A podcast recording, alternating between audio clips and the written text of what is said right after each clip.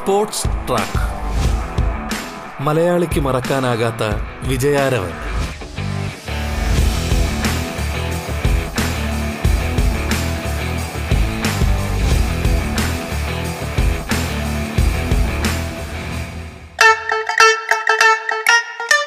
നമസ്കാരം പ്രിയ ശ്രോതാക്കളെ. സ്പോർട്സ് ട്രാക്കിലേക്ക് സ്വാഗതം. കേരള ക്രിക്കറ്റ് ടീം പരിശീലകനും കമന്റേറ്ററും മുൻ രഞ്ജി ട്രോഫി താരവുമായിരുന്ന ശ്രീ പി ബാലചന്ദ്രനാണ് ഇന്ന് സ്പോർട്സ് ട്രാക്കിൽ അതിഥിയായി പങ്കുചേരുന്നത്. കേരള ക്രിക്കറ്റിന്റെ ചരിത്ര വഴികളിലൂടെ അദ്ദേഹം നമ്മെ കൂട്ടിക്കൊണ്ടുപോവുകയാണ്. സ്വാഗതം സ്പോർട്സ് ട്രാക്കിന്റെ ഇന്നത്തെ ഈ അധ്യായത്തിൽ.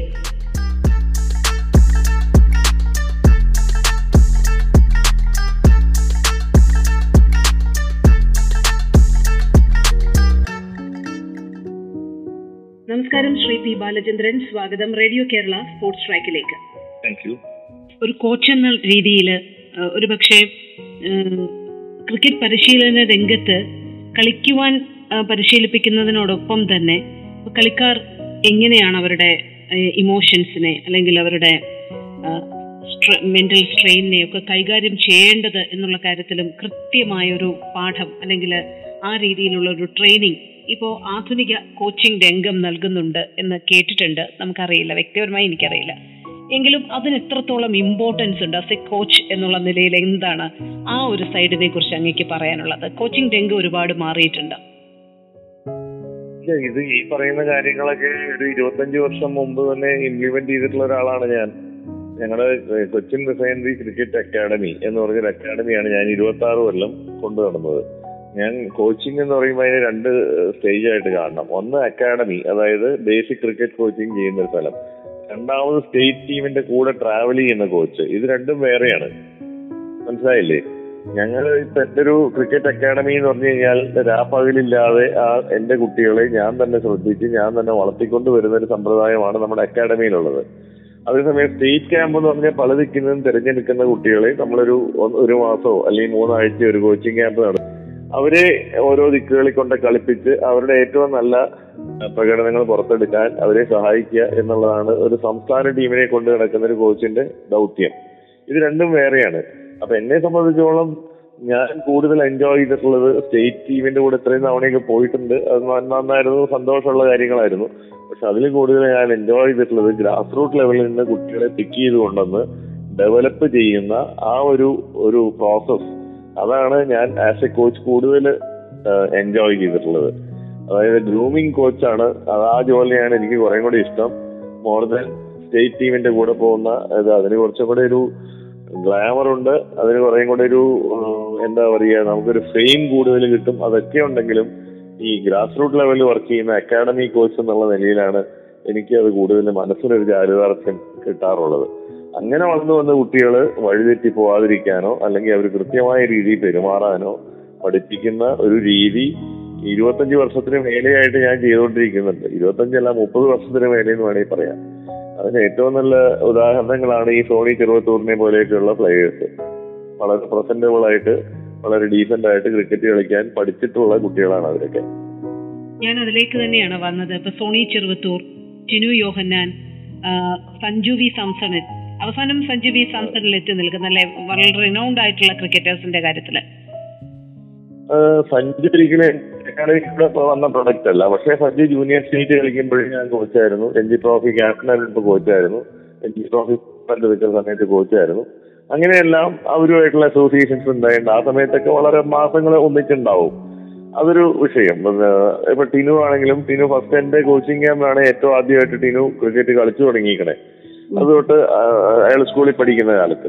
അതൊക്കെ ശരിയാണ്. പക്ഷെ എങ്കിൽ പോലും ഫുൾ ടൈം ആയിട്ട് എന്റെ അക്കാഡമി കൂടെ വളർന്നു വന്നിട്ടുള്ള പ്ലേയേഴ്സ് സോണി ചെറുവത്തൂര് പ്രശാന്ത് പരമേശ്വരൻ പ്രശാന്ത് ചന്ദ്രൻ തുടങ്ങിയ കളിക്കാരാണ്. അവരെ അവരുടെ കാര്യത്തിൽ എനിക്ക് പൂർണമായി അവരെന്ത് ശരി ചെയ്താലും തെറ്റ് ചെയ്താലും എനിക്ക് അതിന്റെ ഉത്തരവാദിത്വമുണ്ട്. വേറെ മറ്റു പ്ലേയേഴ്സിന്റെ കൂട്ടത്തിൽ ഇല്ല എന്നല്ല പറയുന്നത് പക്ഷെ അവരെയൊക്കെ ഗ്രൂം ചെയ്തത് ഡിഫറെന്റ് ഡിഫറെന്റ് കോച്ചസ് ആണ്. ഈ സ്റ്റേറ്റ് മത്സരങ്ങളുടെ സമയത്തെ അവർ എന്റെ കയ്യിലൊരു ഉപകരണമായിട്ട് വരികയുള്ളൂ. ഇപ്പം അങ്ങയെ സംബന്ധിച്ചിടത്തോളം ഇപ്പൊ സഞ്ജു വി സാംസൺ ആണ് ഇപ്പൊ കേരള ക്രിക്കറ്റിനെ ഇപ്പൊ ദേശീയ ടീമിൽ ഒരുപക്ഷെ റെപ്രസെന്റ് ചെയ്യുന്നതെന്ന് നമുക്ക് പറയേണ്ടി വരും. കാരണം കൂടുതൽ അവസരങ്ങൾ അദ്ദേഹത്തിന് കിട്ടുന്നുണ്ട്. അദ്ദേഹം എങ്ങനെയാണ് ഈ ഒരു അവസരങ്ങളെ കൈകാര്യം ചെയ്യുന്നത്? അതെങ്ങനെയാണ് ദൂരെ നിന്ന് നോക്കി കാണുന്നത് സഞ്ജുവിന്റെ ഇന്ത്യയിലെ ഏറ്റവും നല്ല ഒരു പത്ത് ബാറ്റ്സ്മാരെടുത്ത് അതിന്റെ അകത്ത് ഉണ്ടാവും എന്നുള്ളത് എല്ലാവർക്കും അറിയുന്ന ഒരു കാര്യമാണ്. ഇപ്പൊ ഒരു ടീമിൽ ഒരു ആറ് പേരെ സെലക്ട് ചെയ്യപ്പെടുന്നുള്ളൂ. പക്ഷെ ഒരു പത്ത് പേരുടെ പേര് പറയുകയാണെങ്കിൽ സഞ്ജു വി സാംസന്റെ പേര് ആരാണെങ്കിലും ഇൻക്ലൂഡ് ചെയ്യും. അതിനുള്ള അപ്പൊ is there in the reckoning always പക്ഷേ ഈ പറഞ്ഞ പോലെ ഇന്ത്യൻ ടീം എന്ന് പറഞ്ഞാൽ അത്രത്തോളം എന്താ എന്താ പ്രതിഭാ സമ്പന്നമായ ടീമാണ് നമ്മുടെ ബാറ്റിംഗ് ഡെപ്ത് ഒക്കെ നോക്കിക്കഴിഞ്ഞാൽ നമുക്കറിയാം. ഈ ഐ പി ഐ പി എല്ലും അല്ലെങ്കിൽ മറ്റു രഞ്ജി ട്രോഫി മത്സരങ്ങളും കാണുമ്പോൾ എത്രയോ ബാറ്റ്സ്മാൻമാരാണ് റണ്ണ് വാരിക്കൂട്ടിക്കൊണ്ടിരിക്കുന്നത്. അതിന് മുൻനിരയിലുള്ള ഒരു പത്ത് പേരുടെ പേരിൽ തീർച്ചയായിട്ടും സഞ്ജു ഉണ്ട് it's a question of just I think ഒരു ഇതേ ഉള്ളൂ. എന്താ സമയത്തിന്റെ ഒരു ഇതേ ഉള്ളൂ എന്ന് എനിക്ക് തോന്നുന്നത്. കാരണം ബാറ്റ്സ്മാനെ സംബന്ധിച്ചോളം ഇരുപത്തഞ്ച് വയസ്സെന്നും പറഞ്ഞ ഒരു ഏജ് അല്ല ശരിക്ക്. അപ്പൊ അതുകൊണ്ട് ഇനിയും ഓൾറെഡി അയാൾ ഇന്ത്യ റെപ്രസെന്റ് ചെയ്ത് കഴിഞ്ഞു. ഇനിയും അയാളുടെ ടേൺ വരും. ആ വരുന്ന സമയത്ത് അവിടെ കൺസോൾഡേറ്റ് ചെയ്യാനുള്ള ഒരു മിടുക്ക് സഞ്ജു കാണിച്ചാൽ സഞ്ജുവിന് ഇനിയും വലിയൊരു കരിയർ ബാക്കിയുണ്ടെന്നുള്ളത് തന്നെയാണ് എന്റെ വിശ്വാസം.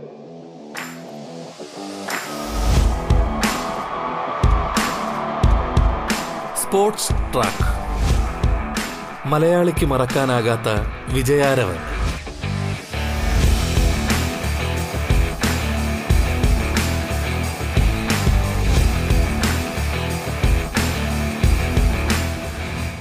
ക്രി- കേരള ക്രിക്കറ്റുമായി ബന്ധപ്പെട്ട് ഒരുപാട് പുതിയ താരങ്ങളും എമേർജ് ചെയ്യുന്നുണ്ട്. സഞ്ജുവിനെ പോലെ അല്ലെങ്കിൽ അതുപോലെ നല്ല ടാലന്റഡ് ആയിട്ടുള്ള നിരവധി താരങ്ങളെ പ്രൊഡ്യൂസ് ചെയ്യാൻ നമ്മുടെ കേരള ക്രിക്കറ്റിന് കഴിയുന്നുണ്ട് എന്നാണ് ഇപ്പോൾ ഇപ്പോ കരുതപ്പെടുന്നത്. ഇപ്പൊ അങ്ങയെ സംബന്ധിച്ചിടത്തോളം മികച്ച ടാലന്റ് ഉള്ള അല്ലെങ്കിൽ ദേശീയ ടീമിലേക്ക് സാധ്യതയുള്ള പരിഗണിക്കേണ്ടവരുടെ ലിസ്റ്റിൽ അങ്ങനെ അങ്ങ് സെലക്ട് ചെയ്യുന്ന അല്ലെങ്കിൽ അങ്ങ് ശുപാർശ ചെയ്യുന്ന പേരുകൾ ഏതൊക്കെയാണ്? അല്ല ദേശീയ ടീം എന്ന് പറഞ്ഞാൽ എവിടെയോ നമ്മളിപ്പോ നേരിട്ട് അതിനെപ്പറ്റി പറയാൻ സാധിക്കില്ല. കാരണം രഞ്ജി ട്രോഫി ലെവലിൽ രഞ്ജി ട്രോഫി ടീമിൽ കളിക്കുന്നതിൽ ഇപ്പോ സച്ചിൻ ബേബി വളരെ ഒരു ചർച്ച ചെയ്യപ്പെടുന്ന പേരാണ്. സഞ്ജു അത്. അവർ രണ്ടുപേരാണ് ബാറ്റിങ്ങിന് പ്രധാനപ്പെട്ട രണ്ടുപേരായിട്ട് വന്നിട്ടുള്ളത്. അതേപോലെ ജൂനിയർ ക്രിക്കറ്റിൽ നിന്ന് കളിച്ചു വന്നിട്ടുള്ളതിൽ വത്സൽ ഗോവിന്ദ് എന്ന് പറഞ്ഞ പ്ലെയർ അണ്ടർ നയന്റീനിലൊക്കെ വളരെ ഗംഭീരമായിട്ട് ചെയ്തതാണ്. അദ്ദേഹത്തിന്റെ ഒരു ഭാവി വളരെ നല്ലതായിട്ട് എനിക്ക് തോന്നുന്നു. അതുപോലെ ഫാസ്റ്റ് ബോളർമാരുടെ ഡിപ്പാർട്ട്മെന്റിലും ഇപ്പോ സന്ദീപ് വാര്യർ ഉണ്ടായിരുന്നു അദ്ദേഹം ഇപ്പോ ചെന്നൈ അല്ലെങ്കിൽ തമിഴ് അവിടേക്ക് മാറിയതുകൊണ്ട് തമിഴ്നാടിനെയാണ് സാങ്കേതികമായിട്ട് റെപ്രസെന്റ് ചെയ്യുന്നതെന്ന് വേണമെങ്കിൽ പറയാം. അത്തരത്തിലുള്ള പ്ലേയേഴ്സ് ഉണ്ട് ജൂനിയർ ക്രിക്കറ്റേഴ്സ് പിന്നെ ദേശീയ തലത്തിലേക്ക് ചർച്ച ചെയ്യപ്പെടാൻ പാകത്തിനുള്ള ഒരു ഒരു സംസ്ഥാന ടീമിൽ രണ്ടോ മൂന്നോ പേര് കൂടുതലൊന്നും ഉണ്ടാവും എനിക്ക് തോന്നുന്നില്ല. Tapasya journey with Balachandran. എനിക്ക് തോന്നുന്നു അങ്ങയുടെ ഒരു ക്രിക്കറ്റ് ജീവിതവുമായി ബന്ധപ്പെട്ട് നമ്മളെ ഏറ്റവും അധികം സന്തോഷിപ്പിക്കുന്നത് നമ്മുടെ സഹപ്രവർത്തകരും നമ്മുടെ സുഹൃത്തുക്കളുമൊക്കെ നമ്മുടെ ജീവിതത്തെ നമ്മുടെ നമ്മുടെ ഒരു ഡെഡിക്കേഷനെ അംഗീകരിക്കുകയും അതിനെ കുറിച്ച് സംസാരിക്കാനും ഒക്കെ സമയം കണ്ടെത്തുകയും ഒക്കെ ചെയ്യുമ്പോഴാണ്. ഇപ്പോൾ ഒരു ഡോക്യുമെന്ററി അങ്ങയുടെ അങ്ങയുടെ ഒരു ക്രിക്കറ്റ് ജീവിതവുമായി ബന്ധപ്പെട്ട് സുഹൃത്തുക്കളും സഹപ്രവർത്തകരും അടക്കമുള്ളവർ പുറത്ത് വിടുകയുണ്ടായി. അതിനുവേണ്ടി അവർ സമയം കണ്ടെത്തുകയുണ്ടായി. അത് എങ്ങനെയാണ് അതിനെ നോക്കിക്കണ്ടത് അൻപത് വർഷങ്ങൾ എന്നൊക്കെ പറഞ്ഞാൽ അതൊരു വലിയൊരു കാലയളവ് തന്നെയാണ്. സജീവമായി ഇന്ന് ക്രിക്കറ്റിൽ ഈ സമയത്ത് പോലും. ഇന്ന് ഞാൻ വിളിക്കുമ്പോൾ പോലും അങ്ങ് ക്രിക്കറ്റുമായി ബന്ധപ്പെട്ട ഞാനിപ്പോ തൃശ്ശൂർ ഒരു അക്കാഡമിയിലാണ് കോച്ച് ചെയ്യുന്നത്. അപ്പൊ ആഴ്ചയിൽ മൂന്ന് ദിവസം ഞാൻ എറണാകുളത്ത് അവിടെ പോയി കോച്ച് ചെയ്യും. അണ്ടർ നയന്റീൻ ബോയ്സ് ആണ് അവിടെ ഉള്ളത്. അത് വളരെ പതിവായിട്ട് ചെയ്യുന്നു. അല്ലാതെ ഉള്ള മൂന്ന് ദിവസം എറണാകുളത്ത് ഒരു അക്കാഡമിയിൽ കോച്ച് ചെയ്യുന്നുണ്ട്. അപ്പൊ ആറ് ദിവസവും ഞാൻ എൻഗേജ്ഡ് ഈ തിരക്കിനിടയിലെ ഈ അൻപത് വർഷമൊക്കെ പിന്നിട്ട് എപ്പോഴെങ്കിലും ചിന്തിച്ചിട്ടുണ്ടോ? ഇല്ല ഇല്ല. എനിക്ക് പലപ്പോഴും കലണ്ടർ നോക്കുമ്പോഴേ അത് ബോധ്യം വരാറുള്ളൂ. അന്നത്തെ ഓരോ ചെറിയ ചെറിയ ഇൻസിഡൻസ് പോലും ഇന്നും എനിക്ക് ഓർമ്മയുണ്ട്. അന്ന് ഒപ്പം കളിച്ച ഒരുമാതിരി എല്ലാവരെയും ഓർമ്മയുണ്ട്. അതുപോലെ വന്ന് താണ്ടിയ ഓരോ നാഴികക്കല്ലും ഇന്നും തിരിച്ച് എന്റെ ഓർമ്മയിൽ വന്നുകൊണ്ടിരിക്കുന്നുണ്ട്. ഈ മറക്കാനാവാത്ത മുഖങ്ങൾ ഏതൊക്കെയാണ്? ഈ ക്രിക്കറ്റുമായി ബന്ധപ്പെട്ട അങ്ങയുടെ മനസ്സിൽ പെട്ടെന്ന് തെളിയുന്നത്. അയ്യോ അത് എണ്ണം പറഞ്ഞാൽ പറയാൻ പറ്റില്ല. അത്രയും എന്നെ എന്നെ സംബന്ധിച്ചോളം ഒരു പതിനയ്യായിരത്തോളം സ്റ്റുഡൻസ് ഉണ്ടെന്നാണ് എന്റെ പലരുമായിട്ട് പറയുന്ന കണക്ക്. ഏറെക്കുറെ ശരിയായിരിക്കും. അതിൽ കുറെ പേരൊക്കെ ഈ പറഞ്ഞ പോലെ ചെറിയ സമ്മർ ക്യാമ്പ്സിലൊക്കെ വന്ന് പോയവരും എല്ലാം ചേർത്തിട്ടാണ് ഈ പറയുന്നത് പക്ഷെ ചുരുങ്ങിയത് എനിക്ക് തോന്നുന്നൊരു ഒരു മുന്നൂറ് പ്ലേയേഴ്സ് എങ്കിലും എന്റെ മനസ്സിൽ എന്നും ഇടം പിടിച്ചിട്ടുള്ളവരും തുടർച്ചയായിട്ട് എന്നും എന്താ പറയാ വാട്സാപ്പിലും ഫോണിലും ഒക്കെ ഞാനുമായി ബന്ധപ്പെട്ടുകൊണ്ടിരിക്കുന്നതായിട്ട് ഒരു മുന്നൂറോളം ശിഷ്യന്മാര് ഇപ്പോഴും ഉണ്ട്. അതുകൂടാതെ എന്റെ മുൻനിരയിൽ എന്റെ മുൻ ഇതിലുണ്ടായിരുന്ന എന്താ പറയുക മുൻ തലമുറ എനിക്ക് പ്രചോദനമായി നിന്ന ആളുകൾ പ്രത്യേകിച്ച് എന്റെ അച്ഛനും അമ്മയും വളരെയധികം സപ്പോർട്ടീവ് ആയിരുന്നു കളിച്ചിരുന്ന കാലത്ത്. അന്നത്തെ കാലത്ത് ക്രിക്കറ്റ് ഒന്നും വലിയൊരു ഒരു പ്രൊഫഷനായിട്ടൊന്നും എടുക്കാൻ പറ്റുന്ന ഒരു കാലമായിരുന്നില്ല. അന്ന് പോലും എന്റെ കളിയിലുള്ള എല്ലാ നീഡ്സിനും സപ്പോർട്ട് ചെയ്ത എന്റെ പാരന്റ്സ് ഉണ്ട്. അതുപോലെ എന്റെ അമ്മാവൻ രവിയച്ചൻ. അദ്ദേഹം എനിക്ക് വലിയൊരു ഇൻഫ്ലുവൻസ് ആയിരുന്നു. അദ്ദേഹം അത്രയും നല്ലൊരു ഓൾറൗണ്ടർ അക്കാലത്തെ പിന്നെ കോച്ച് എന്ന് പറയാൻ ബാലൻ പണ്ഡിറ്റ് സാറായിരുന്നു എന്നെ ചെറിയ രീതിയിലെങ്കിലും ഒരു കോച്ചിങ് തന്നിട്ടുള്ള അക്കാലത്ത് അദ്ദേഹത്തെ ഫുൾ ടൈം കോച്ചിങ് ക്യാമ്പ് ഒന്നും അറ്റൻഡ് ചെയ്യാൻ പറ്റിയിട്ടില്ല. പക്ഷെ അദ്ദേഹം എന്നെ കുറെ ഗൈഡ് ചെയ്തിട്ടുണ്ട്. പിന്നെ ഇതിനെല്ലാം ഉപരിയായിട്ട് ഈ ഏകദിന ക്രിക്കറ്റ് കണ്ടുപിടിച്ച് പൂജ ക്രിക്കറ്റ് എന്നുള്ള പേരിൽ ഇവിടെ തൃക്കോണത്തിൽ അത് തുടങ്ങിയ കേളപ്പൻ തമ്പുരാൻ എന്ന് എല്ലാവരും ബഹുമാനത്തോടെ വിളിക്കുന്ന അദ്ദേഹം അദ്ദേഹവും എന്റെ ക്രിക്കറ്റ് ജീവിതത്തിന് വളരെയധികം പ്രചോദനം നിന്നിട്ടുള്ള ആളുകളാണ്. Sports track. മലയാളിക്ക് മറക്കാനാകാത്ത വിജയാരവൻ. സ്പോർട്സ് ട്രാക്കിൽ ഇടവേള.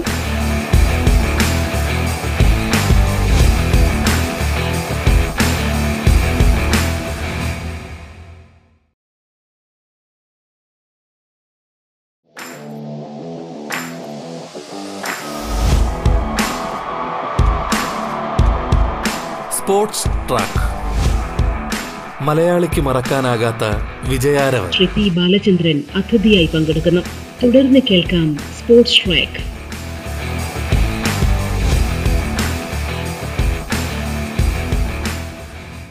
അങ്ങ് തന്നെ പറയുന്നുണ്ടായി. ക്രിക്കറ്റ് ഒരു കരിയറായി അല്ലെങ്കിൽ ഒരു മാർഗമായി തിരഞ്ഞെടുക്കാൻ കഴിയാതിരുന്ന ഒരു കാലഘട്ടത്തിലാണ് ഞാൻ ആ രംഗത്തേക്ക് വരുന്നത്. നല്ലൊരു പ്രൊഫഷൻ ഉണ്ടായിരുന്നു. അപ്പൊ അത് മാറ്റിവെച്ച് ഇതാണ് എന്റെ ജീവിതം എന്ന് തിരഞ്ഞെടുക്കുക എന്ന് പറയുന്നത് വളരെ ക്രൂഷ്യൽ ആയിട്ടുള്ള ഒരു തീരുമാനമാണ്. ആ ഒരു ആ ഒരു പ്രായത്തിൽ.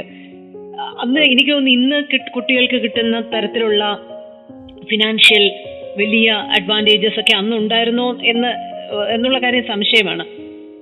അതെങ്ങനെയാണത്?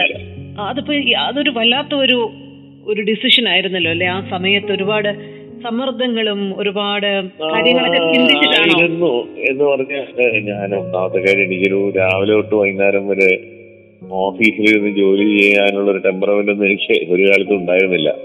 അന്ന് ഞാൻ ജോലി എടുത്തിരുന്ന കാലത്തൊക്കെ ഞാനൊരു സ്പോർട്സ്മാനും കൂടെ ആയതുകൊണ്ട് ഇപ്പൊ ബാങ്കിലായിരുന്നു ഇന്ത്യൻ ബാങ്കിലായിരുന്നു. അക്കാലത്തൊക്കെ അതിനു മുമ്പ് റെയിൽവേയിലായിരുന്നു ഇന്ത്യൻ ബാങ്കിലായിരുന്ന സമയത്തൊക്കെ ഉച്ച കഴിഞ്ഞാൽ പോവാം. ഒരു രണ്ടു മണി വരെ അവിടെ ഇരുന്ന് കഴിഞ്ഞാൽ ബാക്കിയുള്ള സമയത്ത് പ്രാക്ടീസിന് പോവാം. അങ്ങനെയൊക്കെയുള്ളതൊക്കെ ഉണ്ടായിരുന്നു. പിന്നെ അങ്ങോട്ട് ഒരു കുറെ കഴിഞ്ഞ് മുപ്പത് മുപ്പത്തിരണ്ട് മുപ്പത്തി മൂന്നൊക്കെ ആകുമ്പോഴേക്കും എനിക്ക് തന്നെ തോന്നി തുടങ്ങി. ക്രിക്കറ്റ് കരിയർ ഇനി അധികം മുന്നോട്ട് പോയില്ല അത് കഴിഞ്ഞാൽ പിന്നെ എന്താ ഉണ്ടാവുക? പത്ത് തൊട്ട് അഞ്ച് വരെ ഓഫീസിൽ നിന്ന് വർക്ക് ചെയ്യുന്ന ഒരു സാധാരണ തൊഴിലാളിയായിട്ട് മാറും. അതെനിക്കൊരു സങ്കല്പിക്കാൻ പോലും പറ്റാത്തൊരു സ്ഥിതിയായിരുന്നു. പിന്നീട് ആലോചിച്ച് ക്രിക്കറ്റിൽ തന്നെ നിലനിൽക്കണം എങ്ങനെയെങ്കിലും ഏതെങ്കിലും രീതിയിൽ. അന്നുള്ള മാർഗങ്ങൾ അമ്പയറിങ്ങും കോച്ചിങ്ങും അങ്ങനെയുള്ളതൊക്കെയായിരുന്നു. അപ്പൊ എനിക്കതിൽ നല്ലതായിട്ട് എനിക്ക് താല്പര്യം തോന്നിയൊരു ഫീൽഡ് കോച്ചിങ് ആയിരുന്നു. അതുകൊണ്ട് ഞാൻ പോയി ഒരു സർട്ടിഫിക്കറ്റ് ഏൺ ചെയ്തു. വന്ന് ഫീൽഡിൽ ഇറങ്ങി. അന്ന് തുടങ്ങുന്ന കാലത്തൊന്നും ഇതിന് വലിയ ലഭ്യമൊന്നും ഉണ്ടായിരുന്നില്ല. പക്ഷേ ഇതിലായിട്ട് ക്രിക്കറ്റിന്റെ ഒരു രൂപം ഘടന ഒക്കെ മാറി വന്നതോടെ അതിന്റെതായിട്ടുള്ള ബെനിഫിറ്റ്സും അതൊരു കരിയറായിട്ട് എനിക്ക് മാറ്റാൻ സാധിച്ചു. അതോടൊപ്പം തന്നെ എനിക്ക് തോന്നുന്നത് എന്നെ മാതൃകയാക്കി നിരവധി പേര് ഈ രംഗത്തേക്ക് വന്നു. ഇപ്പൊ കേരളത്തിൽ കോച്ചുമാര് ധാരാളമുണ്ട്. പണ്ട് കാലത്ത് കോച്ചസ് ഇല്ലാതൊരു കാലഘട്ടം ഉണ്ടായിരുന്നു. ഇപ്പൊ എനിക്ക് തോന്നുന്നത് മിക്കവാറും എല്ലാ ജില്ലകളിലും ക്വാളിഫൈഡ് കോച്ചസ് ഉണ്ട് എന്നുള്ളതാണ് എന്റെ ഒരു അറിവ്.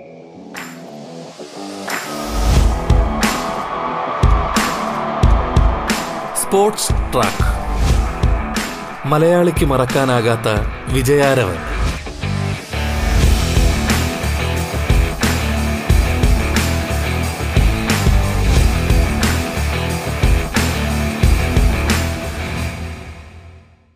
പി ബാലചന്ദ്രനെ പോലെയുള്ള ഒരു വ്യക്തി ക്രിക്കറ്റ് കരിയറായി തിരഞ്ഞെടുത്ത് അതിനുശേഷം ആ രംഗത്തേക്ക് തന്നെ തുടരുകയാണ് അങ്ങ്.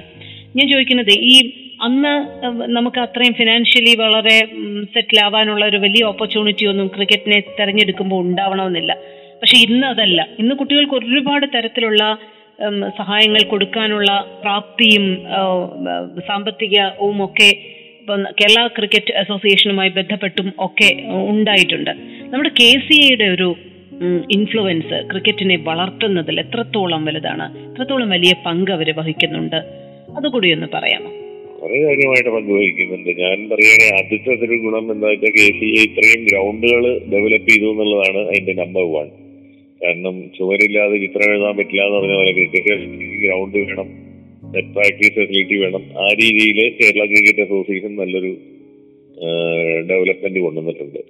പിന്നീട് കെ സി എ തുടങ്ങിയ അക്കാഡമികൾ പല ജില്ലകളിലുമായി അക്കാഡമികൾ സ്ഥാപിച്ച് അവിടെയുള്ള ടാലന്റഡ് ആയിട്ടുള്ളതും അതുമാതിരി അഫോർഡ് ചെയ്യാൻ പറ്റാത്തതുമായ കുട്ടികൾക്ക് വളരാനുള്ള സാഹചര്യം ഒരുക്കി കൊടുക്കുന്നതിൽ കെ സി എ വളരെയധികം മുൻകൈ എടുത്തു.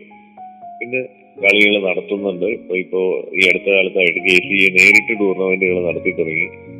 അതിനു മുമ്പ് തന്നെ ഓൺഗോയിങ് ആയിട്ടുള്ള ടൂർണമെന്റ്സിന് ഫിനാൻഷ്യൽ സപ്പോർട്ട് കൊടുക്കാനുള്ള ഒരു സംവിധാനമൊക്കെ കെ സി ഐ കൊണ്ടുവന്നു. അതിന്റെയൊക്കെ ഫലമായിട്ട് ക്രിക്കറ്റ് കൂടുതൽ സജീവമാവുകയും ഇപ്പൊ ഈ കൊറോണ കാലത്ത് രണ്ടു വർഷത്തെ മാറ്റി നിർത്തിയാൽ അതുവരെ കെ സി എ കൊണ്ടുവന്ന മാറ്റങ്ങൾ വളരെ കേരള ക്രിക്കറ്റിന് ഊർജസ്വലത പകരാൻ സഹായിച്ചു എന്നുള്ളത് നിസ്സംശയം പറയാം. ഈ അക്കാഡമീസിന്റെ ഒക്കെ ഒരു ഡയറക്ടറായിട്ട് ഞാൻ കുറച്ചു കാലം വർക്ക് ചെയ്തിട്ടുണ്ട്. എനിക്കറിയാം. എത്രത്തോളം കുട്ടികളാണ് ഇവിടെ വന്ന് ട്രെയിൻ ചെയ്തുകൊണ്ടിരിക്കുന്നത് ആൺകുട്ടികളും പെൺകുട്ടികളും എന്നുള്ളത്. അപ്പൊ അതൊക്കെ കെ പോസിറ്റീവ് സ്റ്റെപ്സ് ആയിട്ട് കാണേണ്ടി വരും. ഐ പി എൽ മാതൃകയിൽ കേരള ലീഗും വളരെ സജീവമായി തന്നെ വരുന്ന വരികയാണ്. അപ്പം അതെങ്ങനെയാണ് അത് നമ്മുടെ ക്രിക്കറ്റിന്റെ മുഖം മാറ്റുന്നത്? പുതിയ കുട്ടികൾക്ക് വളരെ പോസിറ്റീവായിട്ടുള്ള ഒരു മാറ്റമായി തന്നെയാണോ അങ്ങ് അതിനെ നോക്കി കാണുന്നത് അതിന്റെ ഏറ്റവും കൂടുതൽ അതിന്റെ കോമ്പറ്റേറ്റീവ് സൈഡ് ഒന്ന് അതോടൊപ്പം തന്നെ ഫൈനാൻഷ്യൽ പ്രൊട്ടക്ഷൻ അതിന്റെ ഒരു വലിയ ഘടകം കൂടെയുണ്ട്.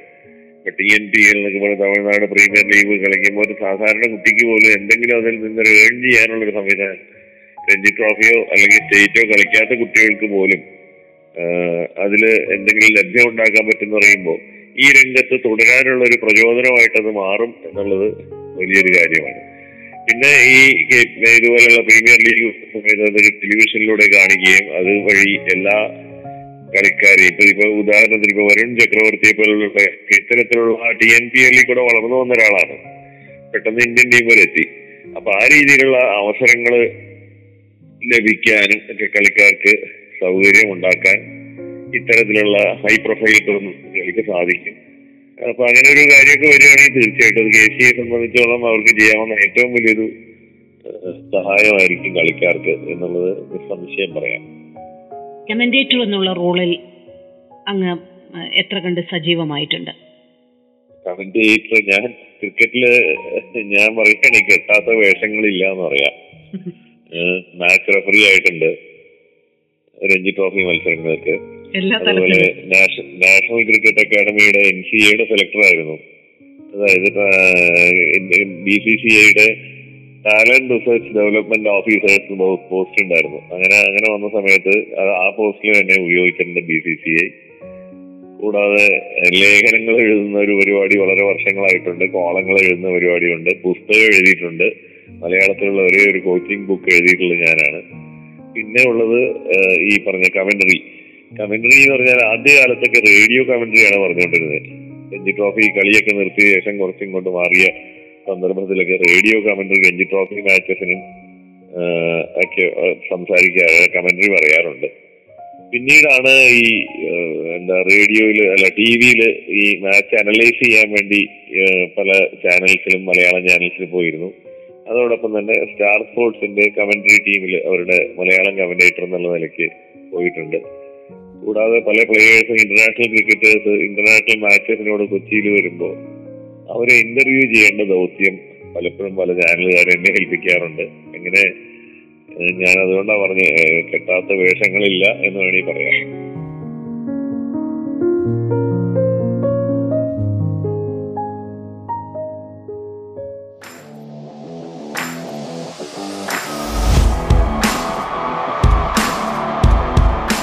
Sports track.